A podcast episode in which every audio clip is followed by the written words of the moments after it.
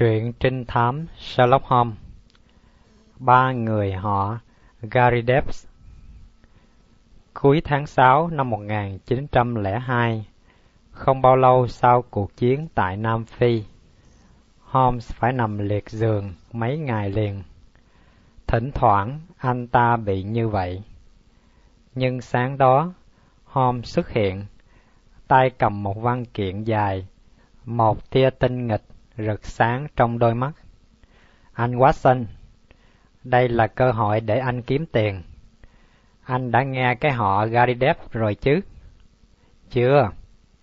Vậy thì khi anh thọp được một người mang cái họ Gary Depp, anh sẽ thành triệu phú. Tại sao vậy? Chuyện dài lắm. Chưa bao giờ chúng ta gặp một chuyện quái dị như vậy. Vài phút nữa, vai chính sẽ tới đây nhưng trong khi chờ đợi, chúng ta cần tìm một người mang cái họ Garidev. Tôi tìm trong cuốn danh bạ điện thoại và bỗng la to. Có một người nè. Holmes cầm lấy cuốn danh bạ đọc to. Nathan Garidev, số 136, phố Little Rider. Wasana. Rất tiếc, đấy chính là anh chàng mà tôi đang đợi. Địa chỉ này được ghi trong thư nè. Ta cần một người Gary khác. Bà Hudson đi vào với một danh thiếp đặt trên mâm. Tôi lấy lên, liếc qua và la to. Nó đây John Gary Cố vấn pháp luật Moorville, Kansas, Hoa Kỳ. Holmes cười nụ rồi nhìn cái danh thiếp. Tìm thằng khác anh quá xanh à. Thằng cha này cũng ở trong bàn cờ rồi. Tôi không ngờ đã gặp y hồi sáng này. Nhưng dù sao y cũng sẽ cung cấp cho chúng ta vài thông tin hữu ích. Một lát sau, ông ta đã có mặt trong phòng. Ông John Garidev, cố vấn pháp luật, rất lạ nhưng nở nang Đôi mắt sáng rực của ông ta lôi cuốn sự chú ý của người đối thoại. Thưa, đây là ông Holmes. Ông ta hỏi lần, rồi nhìn đăm đăm vào mặt chúng tôi. Tôi tin rằng ông có nhận được một lá thư của người trùng họ với tôi, ông Nathan Garidev. Mời ông ngồi, Sherlock Holmes nói. Tôi đoán chúng ta còn phải nói chuyện lâu. Holmes lấy một văn kiện trên giấy. Ông tên là John Garidev. Có tên trong văn kiện này, ông có sống một thời gian tại Anh Quốc.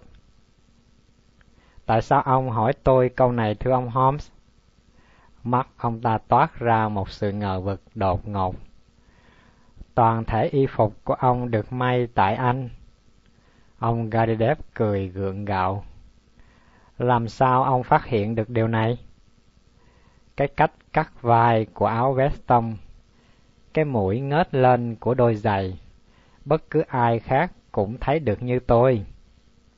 À, tôi không dè rằng tôi có vẻ như một người anh chính cống. Công việc buộc tôi đến đây, do đó toàn thể y phục của tôi đều được mua sắm tại London. Thôi, đề nghị chúng ta chuyển đề tài qua cái văn kiện trên tay ông. Hãy nhẫn nại, ông Gadidev, hãy nhẫn nại. Holmes nói nho nhỏ. Ủa, mà tại sao ông Nathan Gadidev không cùng đi? Nhưng tại sao Nathan lại kéo ông vào vụ này? Tại sao vụ này lại cần đến ông? Đây là một cuộc nói chuyện hoàn toàn liên quan giữa hai người chúng tôi. Thế rồi tại sao hắn nổi hứng đi mời một thám tử tiếp tay? Sáng kiến của ông ấy không hề nhằm chống lại ông, ông Gadidev. Ông ấy muốn đạt mục đích mau hơn, có lợi cho cả hai ông. Ông ta biết rằng tôi có vài phương tiện thu nhặt tin tức. Ông ta chạy tới nhờ vả tôi là chuyện thường. Gương mặt của người khách sáng lên dần. Tốt thôi. Khi gặp hắn sáng nay, tôi được biết hắn có cầu cứu tới một thám tử. Tôi liền xin ngay địa chỉ và chạy tới đây. Tôi không muốn cảnh sát can thiệp vào một việc riêng tư. Tuy nhiên, nếu ông bằng lòng giúp chúng tôi kiếm ra người thứ ba, thì có gì là nguy hại? Đúng vậy. Và giờ đây, thưa ông, sẵn có ông ở đây, chúng tôi ước mong được chính ông trình bày câu chuyện cho rõ ràng. Ông bạn thân quá xanh của tôi chưa được biết các chi tiết. Ông Garidev nhìn tôi với một đôi mắt thiếu thiện cảm. Ông ấy cần biết chuyện à? Chúng tôi có thói quen làm chung với nhau. Nếu vậy, tôi sẽ cố gắng trình bày cho gọn.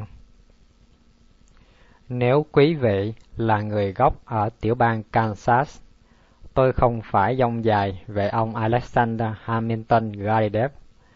Ông ta phát tài nhờ kinh doanh địa ốc và đầu cơ chứng khoán lúa mì ở Chicago. Ông ta không có con cái nối giỏi, nhưng ông hãnh diện về cái tên họ lạ tai của mình. Đó là lý do khiến tôi và ông ấy quen nhau. Tôi ngủ tại Topeka, lo về việc pháp lý. Một ngày nọ tôi được hân hạnh tiếp ông ấy. Ông ta kinh ngạc khi thấy có một người thứ hai mang họ ông. Tức thì, ông ta dốc lòng muốn tìm trên thế giới này còn ai khác mang cùng một họ Garidev hay không. Hãy đi kiếm cho tôi thêm một người nữa. Ông ấy bảo tôi. Tôi trả lời rằng tôi là một người rất bận rộn, không thể dành trọn cuộc đời đi chu du thế giới để tìm vài người mang họ Garidev. Chính đó là điều anh phải làm nếu chuyện đời diễn đúng như dự liệu. Ông ta nói tiếp với tôi. Và tôi tưởng ông ấy nói đùa thôi. Ai dè, nó có ẩn ý. Thật vậy, ông chết trong năm đó, để lại một di chúc. Di chúc kỳ dị nhất ở tiểu bang Kansas. Ông đã chia của cải của ông thành ba phần, trao cho ba người mang họ Garidev. Mỗi người sẽ được 5 triệu đô la. Nhưng chúng tôi chỉ có quyền được hưởng gia tài khi đã trình diện đủ ba người tại văn phòng công chứng. Cái mồi này hấp dẫn đến nỗi tôi bỏ văn phòng cố vấn pháp luật để đi kiếm hai thằng gai nữa ở Hoa Kỳ. Không nơi nào có, tôi bèn vượt Đại Tây Dương, quyết tìm khắp nước Anh này. Bước đầu tiên, tôi kiếm được một Nathan Garidev trong danh bạ điện thoại ở London. Tôi gặp ông ta hôm kia và cho ông ta hay chuyện đó. Rủi thay, ông này không quen một Garidev nam giới nào khác. Vì chút thư giãn ba người đàn ông. Vậy chúng tôi vẫn còn thiếu một gari đếp. Nếu ông có thể giúp chúng tôi bổ khuyết chỗ trống đó, chúng tôi sẽ đền ơn trọng hậu. Watson này, Holmes vừa cười vừa hỏi tôi. Tôi có cho anh hay rằng đây không phải là một chuyện tầm phào, phải không? Thưa ông, phải chăng phương cách chắc ăn nhất để moi thêm một Garidev nữa là nhắn tin trên báo? Tôi đã làm rồi, nhưng vẫn không có hỏi âm. À, à, nhân tiện, tôi xin hỏi thêm, nghe ông từ Topeka đến tôi mừng lắm. Tôi có liên lạc thư tín với một người nay đã chết, đó là bác sĩ Lysander Starr. Ông này làm thị trưởng năm 1890 đó. Lão bác sĩ star đáng mến, khách nói lớn. Bên đó mọi người đều rất tôn kính ông cụ.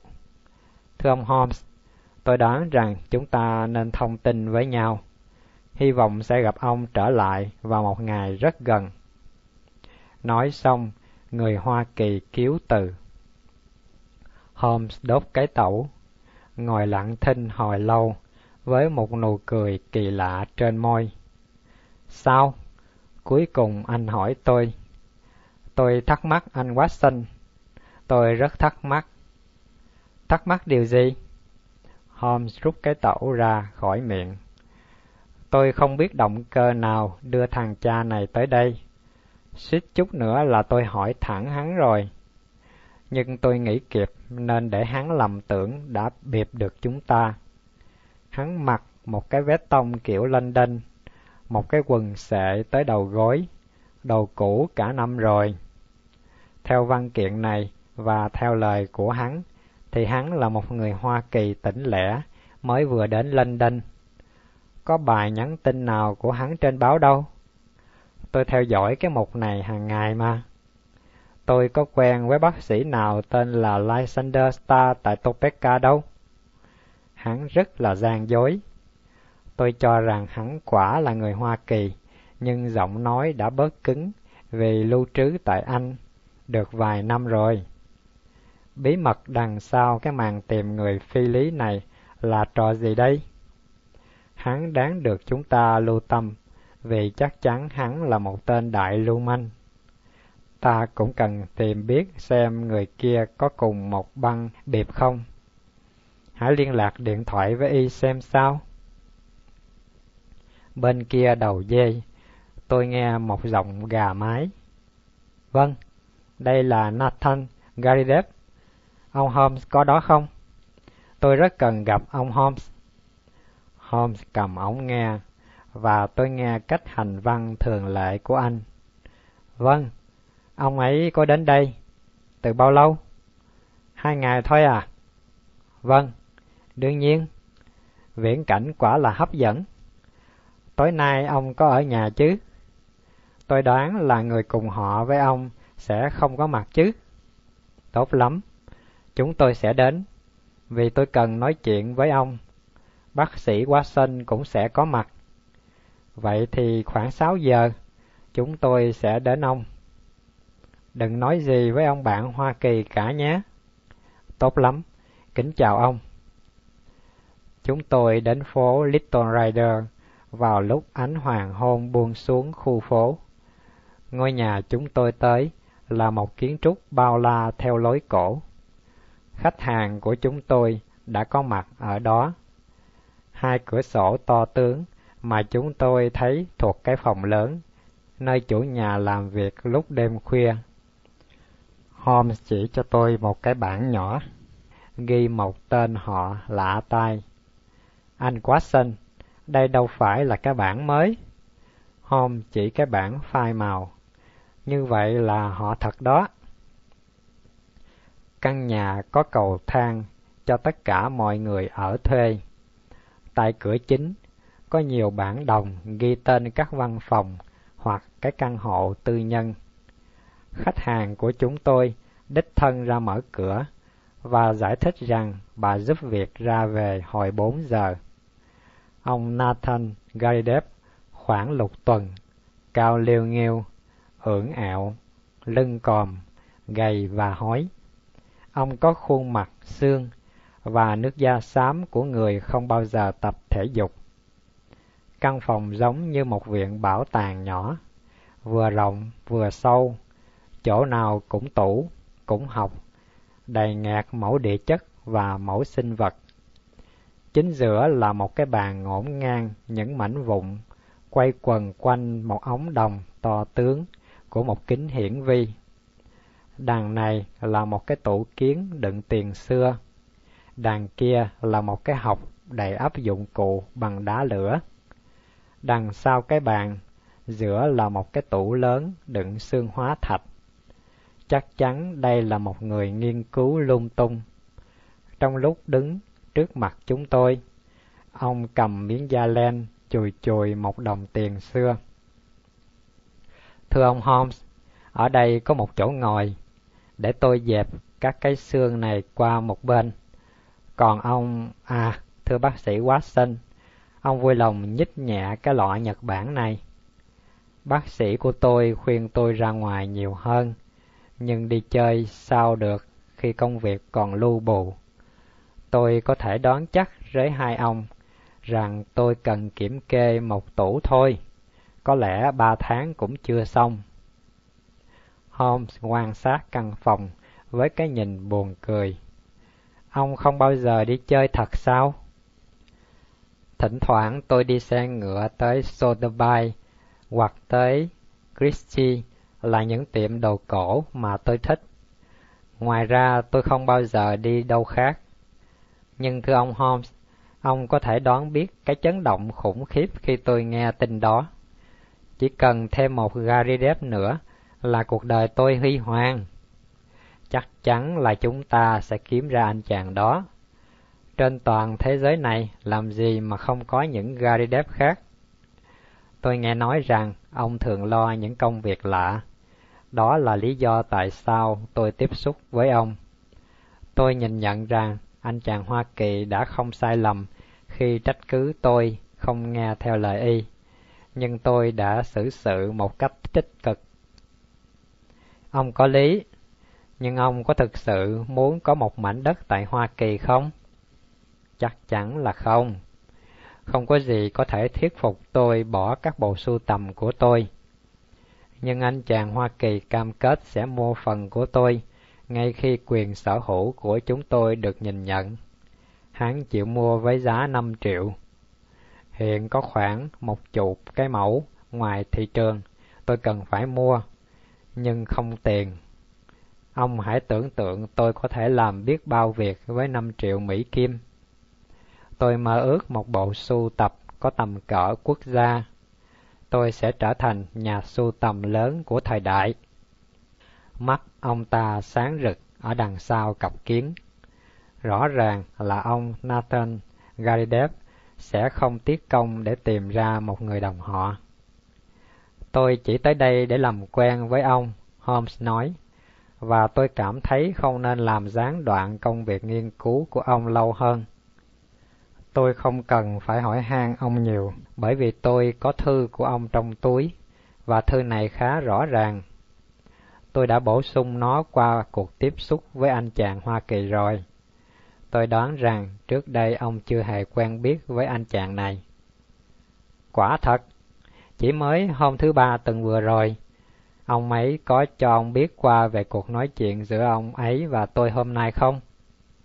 Có, Ông ấy đi thẳng tới nhà tôi sau khi gặp ông. Trước khi gặp ông, ông ấy giận lắm. Tại sao? Hình như ông ấy cảm thấy bị xúc phạm, nhưng sau khi gặp ông thì tươi tỉnh lại rồi.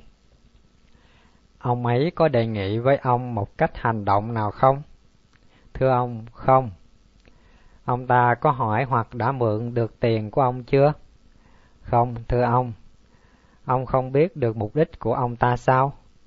Không, chỉ biết cái mục đích mà ông ta nói. Ông có cho ông ấy biết về cuộc gặp gỡ này của chúng ta bằng điện thoại không? Thưa ông, có. Tôi thấy rằng ông ấy đang thắc mắc. Trong các sưu tập của ông, ông có những cái mẫu giá trị lớn lắm phải không? Không, thưa ông. Đó là những sưu tập tốt nhưng không có giá trị gì ghê gớm lắm đâu. Ông có sợ ăn trộm không? Thưa ông không.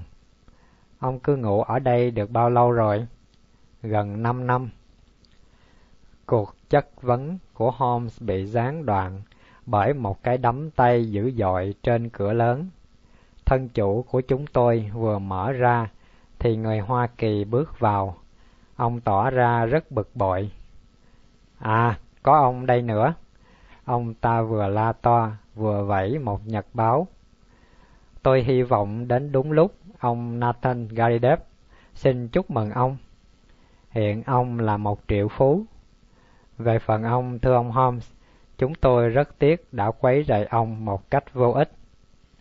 Ông ta đưa tờ báo ra, ông này nhìn ngay vào một cái tin có đánh dấu chữ thập. Holmes và tôi nhìn qua vai thân chủ. Nội dung như sau.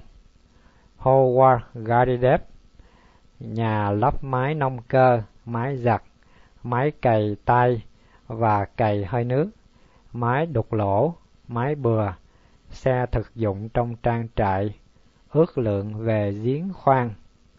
Liên lạc tại Grosvenor, Aston. Hay quá! Nathan Garidev nói, Vậy là ta có người thứ ba rồi. Tôi đã mở những cuộc vận động tại Birmingham.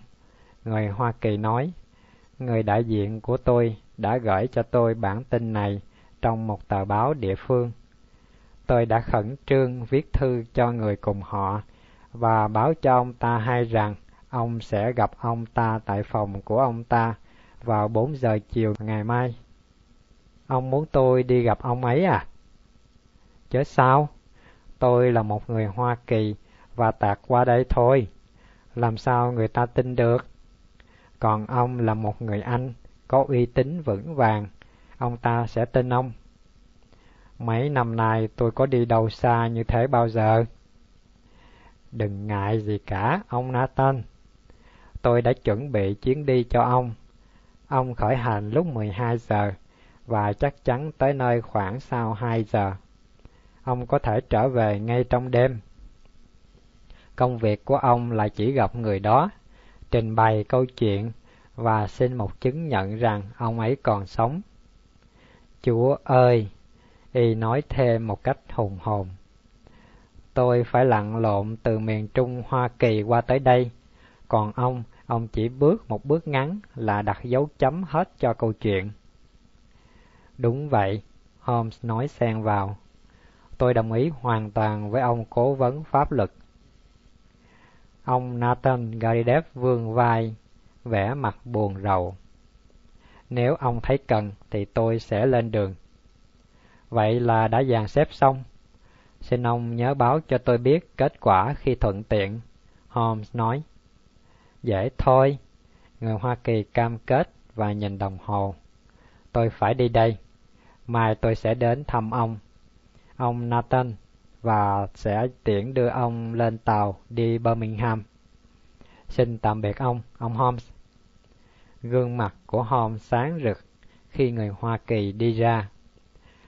Ông vui lòng cho tôi xem bộ sưu tập của ông, ông Garidev, Holmes nói. Trong cái nghề của tôi, không có loại kiến thức nào là dư thừa cả, và phòng của ông quả là một bảo tàng viện. Nathan Garidev đỏ mặt lên vì vui sướng. Thưa ông, nếu ông có thời gian, tôi xin đưa ông đi giáp vòng ngay bây giờ. Rủi là tối nay tôi bận, Holmes trả lời.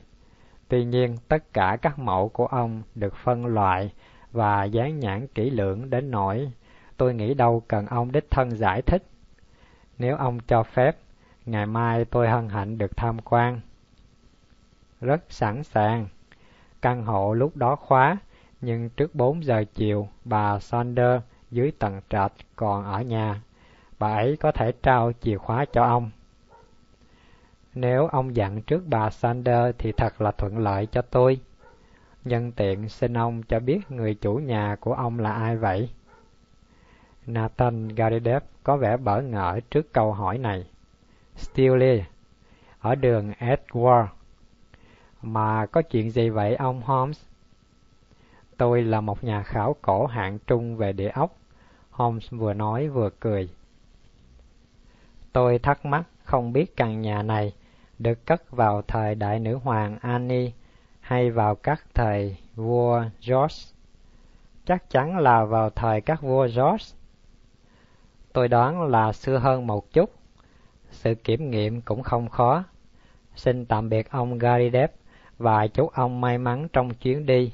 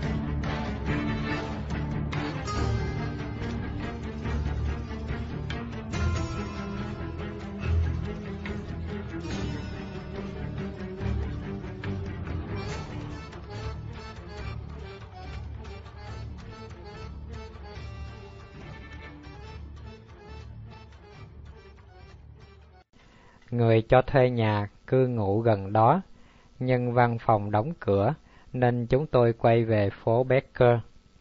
Sau buổi cơm tối, Holmes trở về với đề tài. Bài toán nhỏ của tôi đã tới hồi kết thúc. Anh Watson, anh có thấy cái giải đáp rồi chứ? Một chuyện không đầu không đuôi. Cái đầu thì khá rõ rồi, còn cái đuôi ngày mai chúng ta sẽ thấy thôi. Anh không thấy điều gì trong cái tin rau vặt sao? Mấy cái giếng khoan? À, anh để ý đến cái giếng khoan. Hay quá quá xinh. Anh mỗi ngày một tiến bộ. Ở nước Anh, người ta hết xài đến chúng. Ở Mỹ thì còn thịnh hành. Thành ra cái tin rau vặt này là gốc mẻo. Theo tôi thì chính tay mẻo John Scaridep này mướn đăng. Nhưng để làm gì thì tôi không hiểu. Hắn điều hổ ly sơn, muốn ông lão này lên Birmingham. Lẽ ra tôi nên cho ông hay trước là ông ta đi mò kim đáy biển. Nhưng tôi cũng cần ông ấy đi cho trống nhà, ngày mai anh sẽ rõ trắng đen. Hôm thức dậy, rời nhà sớm và trở về vào giờ cơm, nét mặt trầm tư. Anh Watson, nội vụ nghiêm trọng hơn tôi đoán. Tôi báo trước để anh có đủ hăng hái mà xông pha. Có nguy hiểm đó. Đây đâu phải là cái nguy hiểm đầu tiên mà tôi được chia sẻ. Nhưng lần này thì có gì đặc biệt? Ta đụng vào một công việc cực kỳ khó. Tôi đã xác định lý lịch của John Garidep, tay cố vấn pháp luật đó. Hắn chính là Evan sát thủ, một kẻ giết người nổi tiếng. Tôi cũng chưa thấy rõ gì cả. Phải, nghề nghiệp của anh không bắt buộc anh phải nhớ tên từng thằng sát nhân.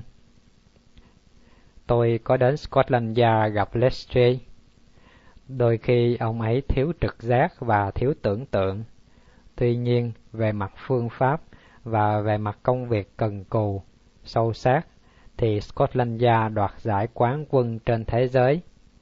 Tôi nhớ ra rằng chỉ có tàn thư của Scotland Yard mới giúp ta biết tông tích của anh chàng mẻo này. Đương nhiên là tôi đã tìm ra cái khuôn mặt hồng hào của hắn trong đám chân dung của những kẻ giết người. Bên dưới có ghi James Winter, còn gọi là Moorcroft, tức Ivan sát thủ. Holmes móc từ trong túi ra một phong bì. Tôi có ghi ngoạch ngoạc vài chi tiết trong hồ sơ của hắn.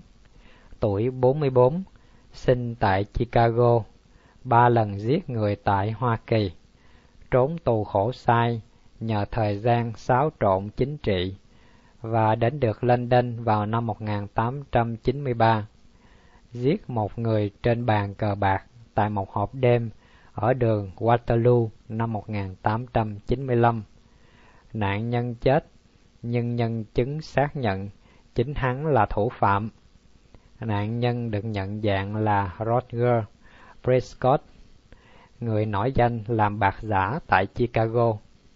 Hắn ra tù năm 1901, bị cảnh sát theo dõi sát, sống đời lương thiện, thành phần cực kỳ nguy hiểm luôn có súng và sẵn sàng nhả đạn. Đó là con mồi của chúng ta quá xanh ạ. Mồi ngon, anh đồng ý không? Nhưng hắn kiếm cái gì vậy? Đòn phép của hắn bắt đầu lộ nguyên hình. Tôi có tới người cho thuê nhà. Thân chủ của chúng ta đã ở đó từ năm năm nay. Trước đó thì căn nhà này bỏ trống. Người ở trước tên là Wondrun Tại dịch vụ cho thuê nhà, mọi người đều nhớ rõ Wondron này. Người cao to, có râu quai nón và đen đúa. Anh chàng đột ngột biến đâu mất, không ai nghe thấy tâm hơi gì.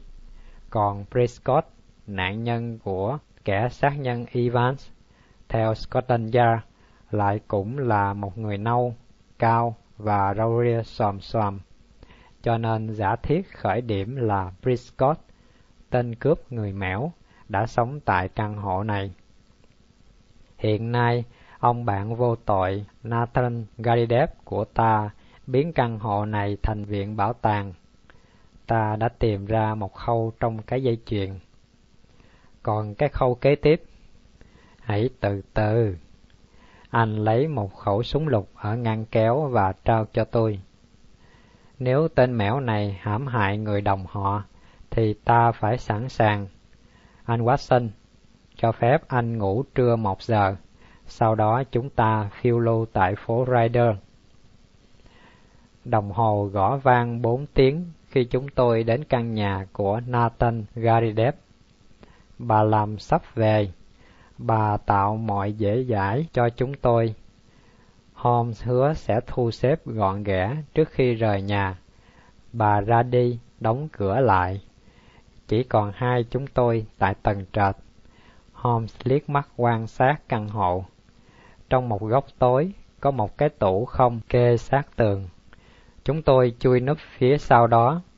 Holmes thì thầm tiết lộ cho tôi đại cương của kế hoạch. Tên mẻo muốn cho thân chủ của mình rời khỏi căn hộ này. Chuyện đó là rõ ràng. Vì nhà sưu tập không bao giờ đi xa, nên hắn phải vẽ vời này nọ, như anh đã thấy. Toàn câu chuyện về dòng họ Garidev chỉ phục vụ cho mục đích đó. Quỷ quái chưa? Nhưng để làm gì? Đó là điều chúng ta sẽ phát hiện. Dự án của hắn không ăn nhập gì với thân chủ của chúng ta. Nó chỉ liên quan tới người mà hắn đã giết. Trong căn hộ này có thể có một bí mật phi pháp. Lúc đầu, tôi lầm tưởng thân chủ của chúng ta có một cái gì đó quý giá. Nhưng sự kiện Roger Prescott với tiếng tâm trong giới giang hồ đã ngủ tại căn hộ này làm tôi ước đoán một nguyên nhân tồi tệ hơn. Chúng ta chỉ còn một việc để làm thôi, đó là nhẫn nại chờ đợi. Một lúc sau, tôi nghe có tiếng mở cửa và tiếng chân người. Chúng tôi co ro ngồi xổm trong bóng tối. Kế tiếp là tiếng động khô khan ở ổ khóa. Chàng cao bồi bước vào căn hộ, nhẹ nhàng đóng cửa lại nhìn quanh quan sát, cởi áo choàng và tiến về phía cái bàn giữa. Nhanh nhẹn đẩy cái bàn qua một bên, dở tấm đệm trải dưới bàn, cuộn nó lại, rồi rút cái xà beng ngắn ở túi trong ra, quỳ gối và bắt đầu đào. Một lát sau thì một lỗ vuông xuất hiện. Ivan sát thủ đánh diêm, thắp một cái khúc nến và chui xuống mất hút. Holmes rờ nhẹ cổ tay tôi. Hai chúng tôi rón rén tới miệng lỗ. Dù chúng tôi di chuyển nhẹ nhàng, nhưng sàn nhà cũ vẫn kêu cót két dưới chân. Cái đầu của tên mão ló ra khỏi lỗ. Nó quay về hướng chúng tôi, bộ mặt giận dữ cùng cực. Nhưng gương mặt nó từ từ dịu lại khi thấy rõ hai họng súng. Được, được. Nó vừa chui lên, vừa lạnh lùng nói. Ông Holmes à, ông đã thấy cái mánh của tôi ngay từ đầu. Tôi nhìn nhận và chịu thua ông. Và trong một thoáng, Hắc rút súng và bắn hai phát. Tôi cảm thấy xé thịt trên đùi, nhưng súng của Holmes bổ vào đầu anh ta. Tôi mơ hồ thấy Ivan sát thủ ngã trên sàn, máu chảy đầy mặt và Holmes tước vũ khí. Cuối cùng, tay của bạn tôi ôm lấy tôi, kéo tôi đến một chiếc ghế. Bị thương có nặng không quá xanh? Nặng không? Thái độ cuốn quýt của Holmes quả xứng đáng để tôi bị thương. Trong một giây lát, tôi thấy đôi mắt rớm lệ và đôi môi cương nghị rung bần bật. Đây là lần đầu tiên tôi cảm thấy nhịp đập mạnh của con tim cứng cỏi. Cái phát hiện này bù đắp đầy đủ tất cả những năm tháng cộng tác khiêm tốn và bất vụ lợi của tôi. Không sao, ho mà chỉ trầy trũa sơ. Holmes lấy dao rạch quần tôi. Đúng, anh ấy nói lớn và thở phào nhẹ nhõm. Vết thương xoàn thôi. Khuôn mặt của anh ấy lại lạnh như đá. Khi nhìn tên tù của chúng tôi đang ngồi dậy, mặt mày ngơ ngáo nghe anh nói. Cũng may cho mày đó, nếu mày giết quá sinh thì mày sẽ không toàn thân mà rời khỏi căn hộ này đâu. Giờ đây mày có điều gì nói để biện minh không? Hắn không nói, chỉ nhìn chúng tôi. Tôi tì tay vào Holmes và hai chúng tôi cũng nhìn cái hầm nhỏ còn được chiếu sáng bởi khúc nến. Mắt chúng tôi dừng lại trên một cái máy rỉ sét, nhiều cuộn giấy lớn, chai lọ và nhiều gói nhỏ cột dây cẩn thận xếp kỹ lưỡng trên một cái bàn. Một máy in, toàn bộ trang bị của tên trùm bạc xã, Holmes nói. Đúng, thưa ông. Tên mẻo nhìn nhận, rồi ráng đứng dậy, nhưng cuối cùng buông mình xuống ghế trở lại. Đó là một tên trùm tiền giả đáng sợ nhất tại London này. Đó là cái máy của Prescott và cái gói trên bàn chứa 200 tờ năm bản mà hắn đã sản xuất. Hai ông hãy sử dụng mớ đó, coi như bù vào công lao và tha cho tôi. Holmes cười to. Bọn tao không mưu sinh bằng lối này, Ivan à. Mày đã giết Prescott phải không? Đúng, tôi đã lãnh 5 năm về tội này, mặc dù chính nó tấn công tôi. Lẽ ra tôi phải được thưởng một huy chương thật to. Không ai có thể phân biệt được tiền của Prescott với tiền của ngân hàng Anh Quốc. Nếu tôi không giết y thì London đã tràn ngập tiền giả. Tôi là người độc nhất biết y sản xuất tại chỗ nào.